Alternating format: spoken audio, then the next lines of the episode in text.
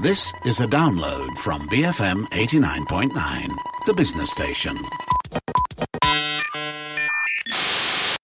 Good afternoon and welcome to the Daily Digest on the bigger picture. I'm Darshan Johan and with me in the studio today is Julia Jacobs and Hazril Ashraf. So our studio, uh, our story for today will be about um, the recent um, protest that took place outside of Parliament uh, because last Saturday more than 200 people marched towards Parliament to protest the Election Commission's delay in implementing the lowering of the voting age from 21 to 18. So this is following the announcement by the EC that the implementation of Undi 18 has been postponed to September 20, uh, 2022. It was supposed to come into effect by July 2021 this year, and some of the protesters uh, were later called in by the authorities. So we'll be speaking to a member from Parti Sosialis Malaysia who attended the rally and was also called in by the police for investigation. Yep, and as always, you can sh- uh, send in your thoughts and comments uh, to us by tweeting us at BFM Radio or sending a message uh, to WhatsApp at 018 789 double eight double nine. Yes, so as you mentioned, Dash, last Saturday more than 200 people marched towards Parliament to protest the Election Commission's uh, delay in implementing the lowering of the voting age from 21 to 18.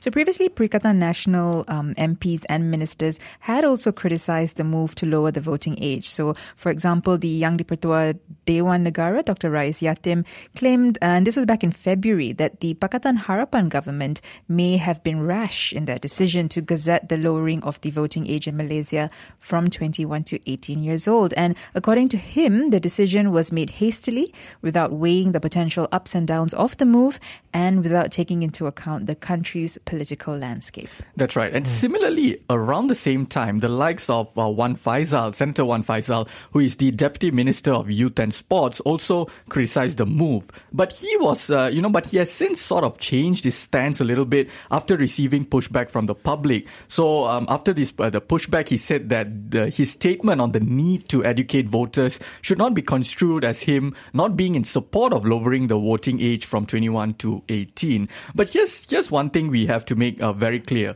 During Pakatan Harapan's tenure, the ruling coalition only had a simple majority in parliament, which alone is not sufficient to amend the constitution. Mm, to amend yeah. the constitution of Malaysia, right, um, it would require at least two thirds of the MPs to support the motion. So two thirds mm. out of 222. And this decision to amend the federal constitution and lower lower the voting age was a bipartisan one. MPs from both sides of the political aisle voted in favor of it, which is why this whole situation has been genuinely baffling, you know, to say the least. You know, why I wonder would the same politicians who only a couple of years ago were highly in favor of lowering the voting age, suddenly, you know, they, they have decided, oh, it's not the right time and the youth are not ready.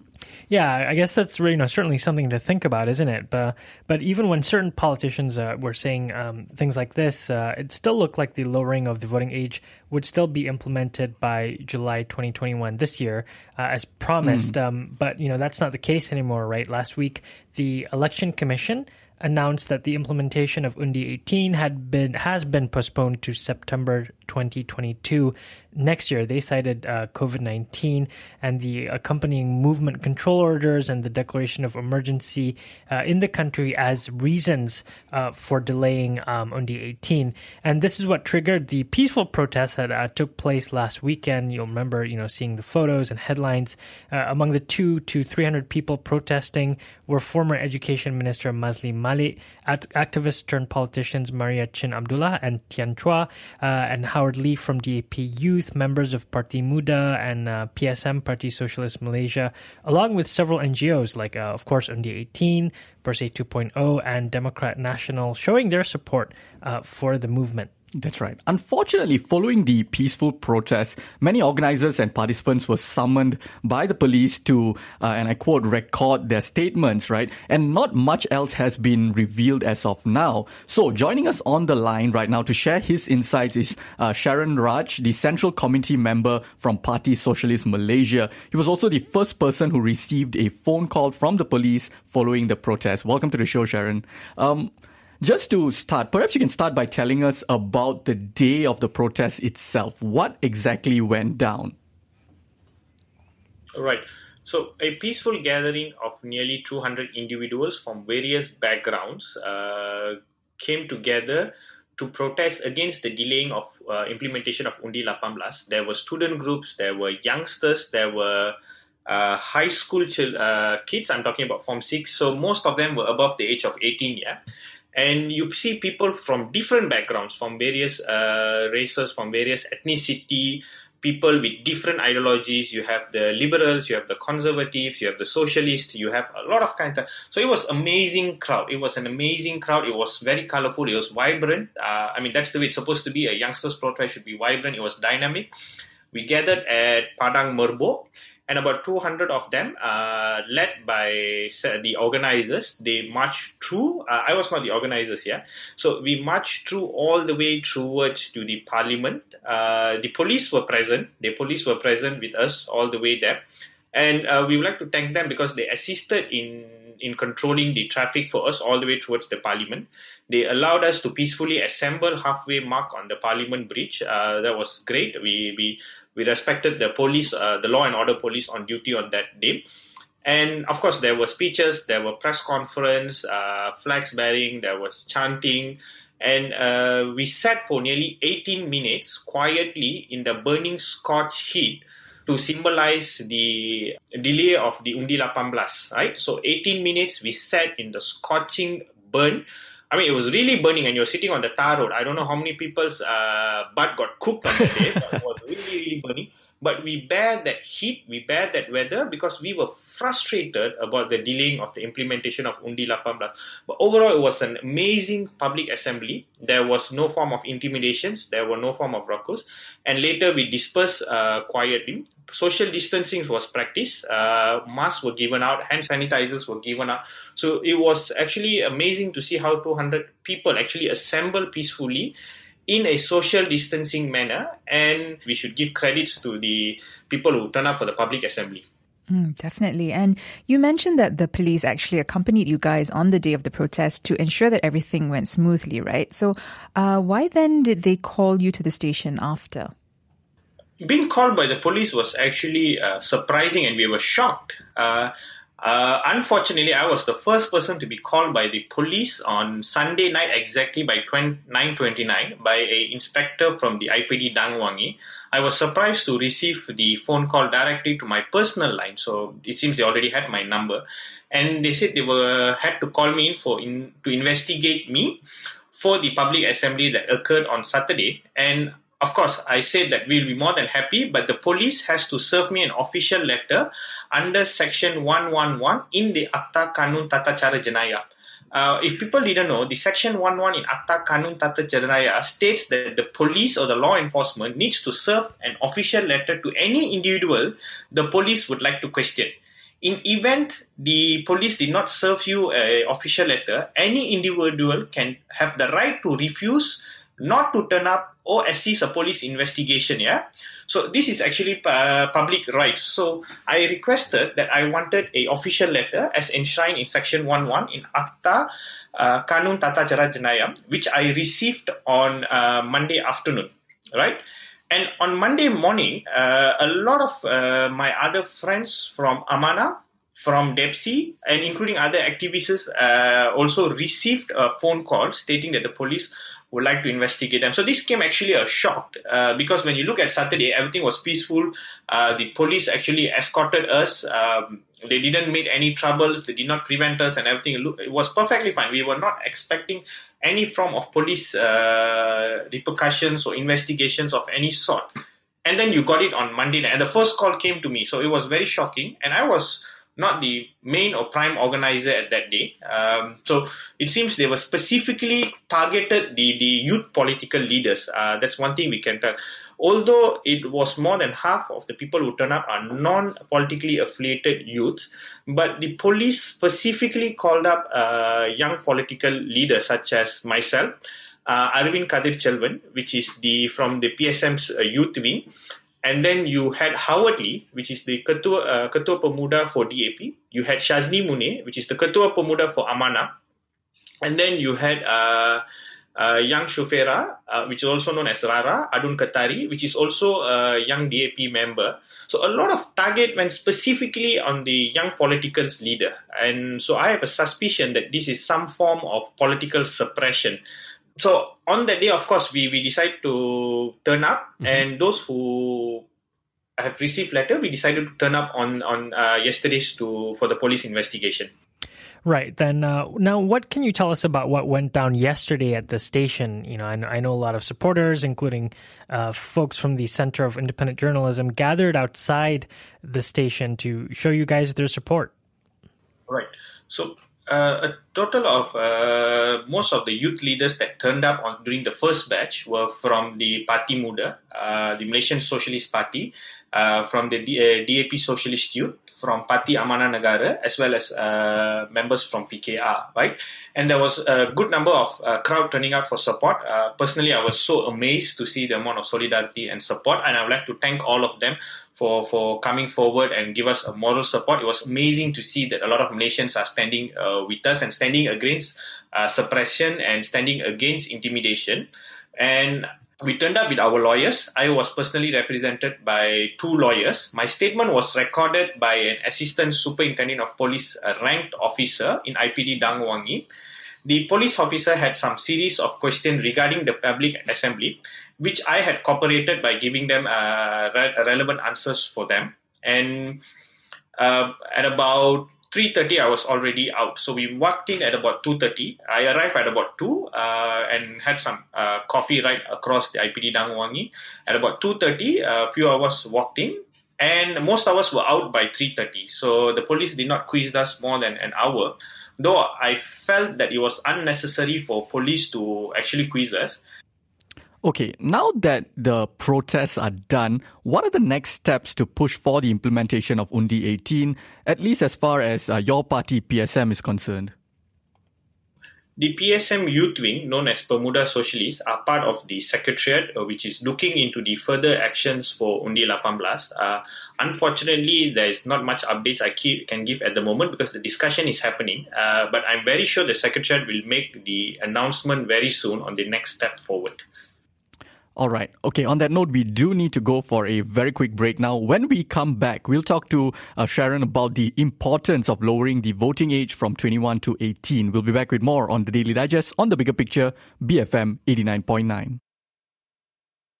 Welcome back to the Daily Digest on the bigger picture. I'm Darshan Johan and with me in the studios, Julia Jacobs and Hezril Ashraf. And on the line with us is Sharan Raj, the Central Committee member of Parti Sosialis Malaysia. And we are discussing the recent Undi 18 protest that took place outside of the parliament over the weekend. That's right. And before the uh, break, we uh, started talking about what actually went down during the protest and why Sharan was, you know, uh, called by the police. Uh, as always, you can send us your thoughts and comments about, you know, Undi 18. You can tweet us at BFM Radio and send us a WhatsApp at 018 789 8899. So, Sharan, thanks. Uh, yes, thanks for staying on the line with us. Um, you know, let's talk about the importance of this constitutional amendment because it's a big deal, right? You know, why is it important to lower the voting age from 21 to 18?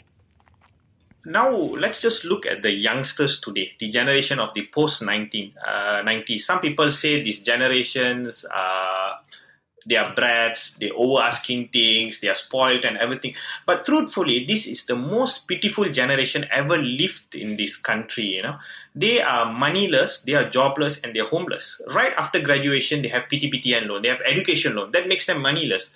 And there is insufficient amounts of jobs. And they have been told that you know you study engineering, you study lawyer, you study doctor, there's jobs and so on. But you look at the numbers of people who are underemployed, unemployed is so high, especially amongst the graduates, you know. So they are jobless. And look at the price of the housing, you know, they are asking us, do not ask for higher salary. But then when you look in terms of salary, when I was born, an engineer's salary was about what, 1000 2008? And today, after 28 years, the salary is still same. But what's the housing price? How many times? Mm-hmm. Even the petrol price have went up by 10 times, but salary have barely moved in absolute amount. And if you adjust to the inflation, it may actually be negative, you know. So we are not asking a lot. Actually, we have regressed so much. All right, and I'm uh, in the late twenties, you know, and imagine what are the younger generation are suffering, and this is because largely they are ignored because they do not have a political participation. They do not have the right to vote. And when you lower the voting age, you bring a huge amount of these people who are actually being uh, oppressed by the system, who are being suppressed by the system, who have no political representation to come forward. And Undi 18 is very, very meaningful. And one thing the entire world will admit the youngsters uh, do not believe in status quo. They are very idealistic. Some people might call them uh, crazy However, their idealism will change the world. They will not believe in status quo. They will not believe in racism. They will vote for policies. And this is the change the country needs. People who vote for policies, people who have no loyalty to party lines, people who vote for progress and change. And this young people idealism in election matters. It really, really matters. It will change our politic narrative from racism based to policy making based. Uh, something which desperately this country needs, especially at this point of time.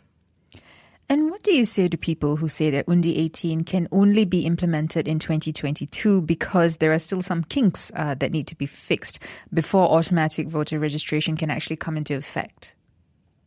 when I look at their arguments, they say that we need to fix some kinks in automatic voter registration. The claims what people did not update their IC numbers and everything so on. Okay, fine. Let's assume what they say was correct. There are people who did not give proper uh, address and so on. But remember, the civil servant is a huge amount of workforce, and the election laws and the election regulation allows election commission to use any civil servant or public resources to execute uh, election activities. You know, which does not only mean electoral or election also, which includes pre-registration so on. I think we can get our civil servants to go house to house to verify people. You can cross-reference with other database. You can cross-reference with the income tax department. You can cross-reference with the medical records from public hospital and so on. And you have my card number. You can just cross-reference to get the address correct. You can cross-reference with the multimedia commission to get their phone numbers, to call them, to check up. The resources is available. Automatic voters registration can be implemented actually sooner can be implemented sooner. So I do not believe the argument, and I believe it is just to, to justify their their delay the delay. So it's just a rhetorical uh, delay. But in reality the law is very clear. The public resources this country have is amazing. We could have actually done it faster.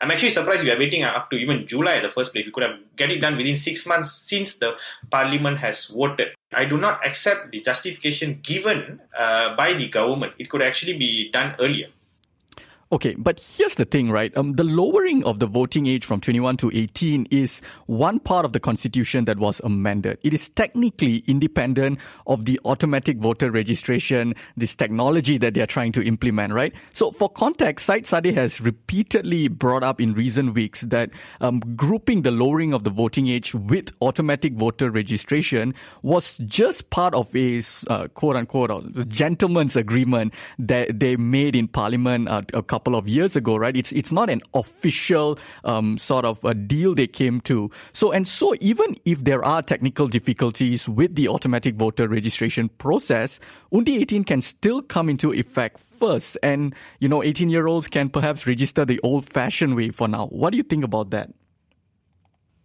Uh, well, you are absolutely correct. We can do the manual way. There is no restrictions. Um, but uh, as much as people know it was a political handshake, uh, I give you this, you give me that kind of stuff. But both of these electoral reform is actually long overdue, right? You know, the the the registered voting system, this uh, vote above age 21, was actually designed by the British right during the uh, British Malaya time, during the uh, North Borneo, during the so all of this was actually pre-colonial uh, rules, you know, and which we should have actually amended at the formation of the federation in '63 itself. All right, and this is long overdue, and now when we have done it, and they say we need to delay more and all kinds of things, this is actually totally unacceptable. Okay, and the argument is okay. Let's gather undi 18 and let's do things manual. For crying out loud, we have my card with biometric chips, and you're telling me I still have to manually register. What is wrong with this country? I mean, we talk about MSC in 1990, mid 90s, and we say that you voting you have to do manual. You know, I can actually pay my income tax online. I can get my passport online. I can get my my card online. What can I not do online nowadays? I can literally buy my groceries online but I want to register for what I have to manually do things. you know, by right, these are things should be automatic. You know, we should make uh, voting, we should make political participation as easy as possible. We should not make as many. Yes, there are people who have been out of the digital system. They they need some sort of assistance. Okay, uh, they may be far away from the rural area whatsoever. But voting should be automatic by default. Anyone who reach the age of 18, I think you should not. I think it should be made automatic right?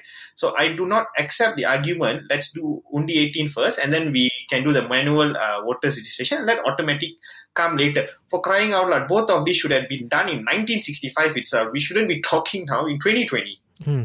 Now, there there are people who you know who've been arguing that you know the youth aren't mature enough to to vote and so on.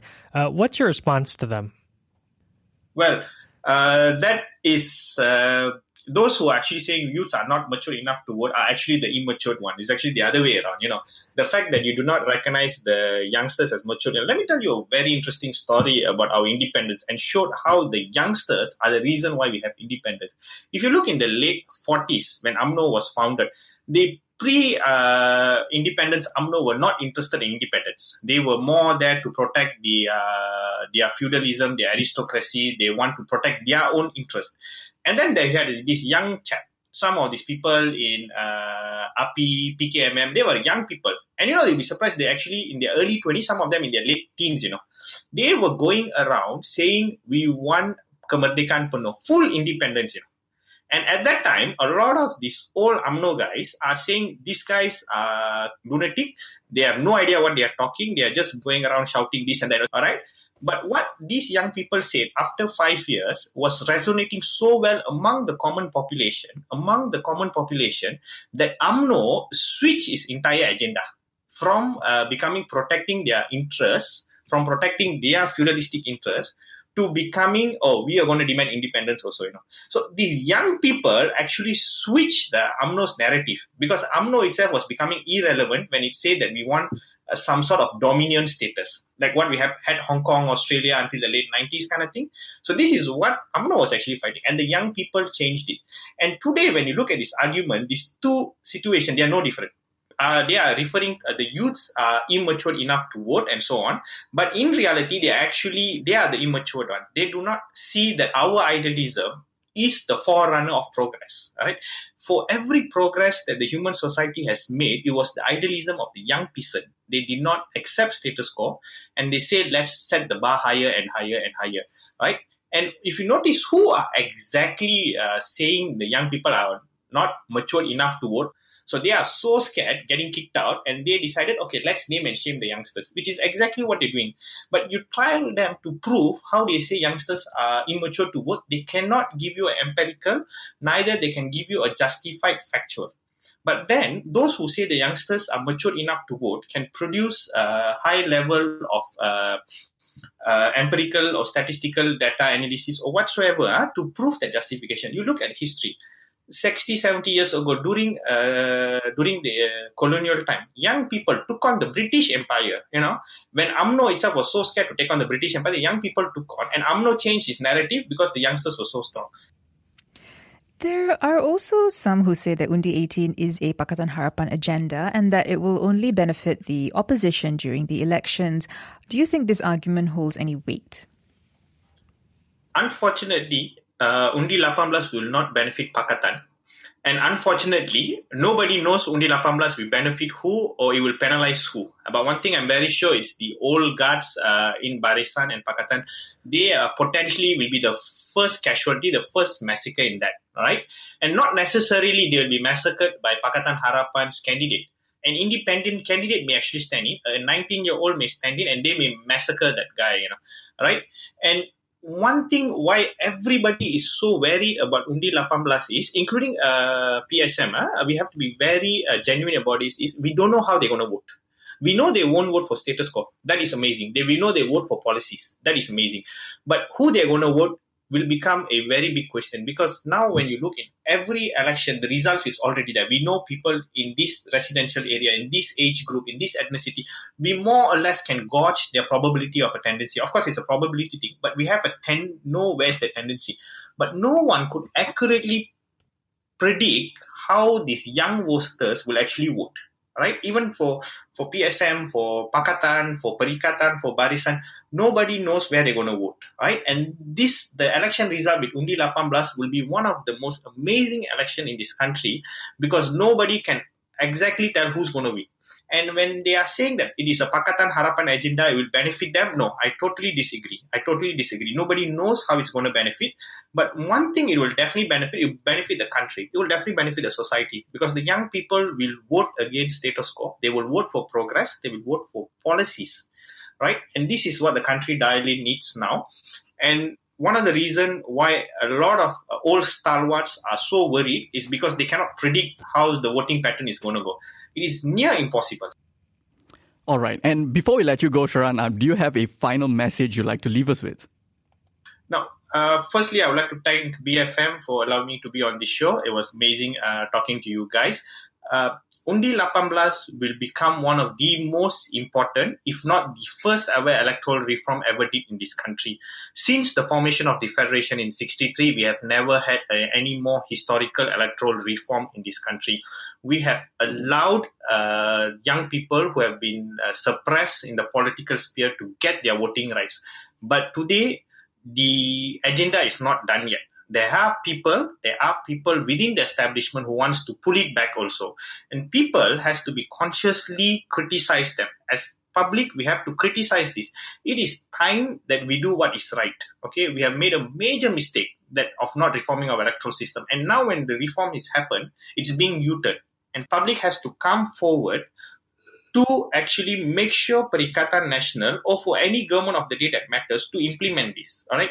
If we did not say anything today, they are making a biggest U-turn in our electoral reform. If they can do this and public remains silent, guess how much more damage could they do? How much more U-turn they will do? And people must realize that our silence is equivalent as people who commit the crime itself. Hmm. On that note, uh, thanks so much for speaking with us today, Sharan. That was Sharan Raj, a Central Committee member of Parti Sosialis uh, Malaysia or PSM, sharing his insights on what went down during uh, the recent Undi 18 uh, protests uh, that happened in Parliament. And he also shared with us, you know, why he thinks it's absolutely, absolutely crucial to lower the voting age from 21 to 18. And uh, just to share a fun fact that that um, story um, Sharan told about uh, UMNO uh, can actually be found on uh, UMNO Youth website. Mm. And a fun fact, it was actually Pemuda UMNO that actually proposed uh, the motion for our date of independence on August 31st, 1957. And when it was approved, uh, Tunku Abdul Rahman uh, then departed for London to negotiate for independence. So that that was interesting. Yeah, it is. Yeah, I, I think yeah. a lot of people don't know that story. yeah. I feel. Well, um, that's all the time we have for today's show, but you can keep sharing with us, uh, sharing your thoughts with us. You can tweet us at BFM Radio. You can also WhatsApp 018-789-8899. And if you'd like to get in touch with us, the Bigger Picture Gang, you can look us up on Facebook. Uh, you can find us on BFM, The Bigger Picture, and drop us a message there.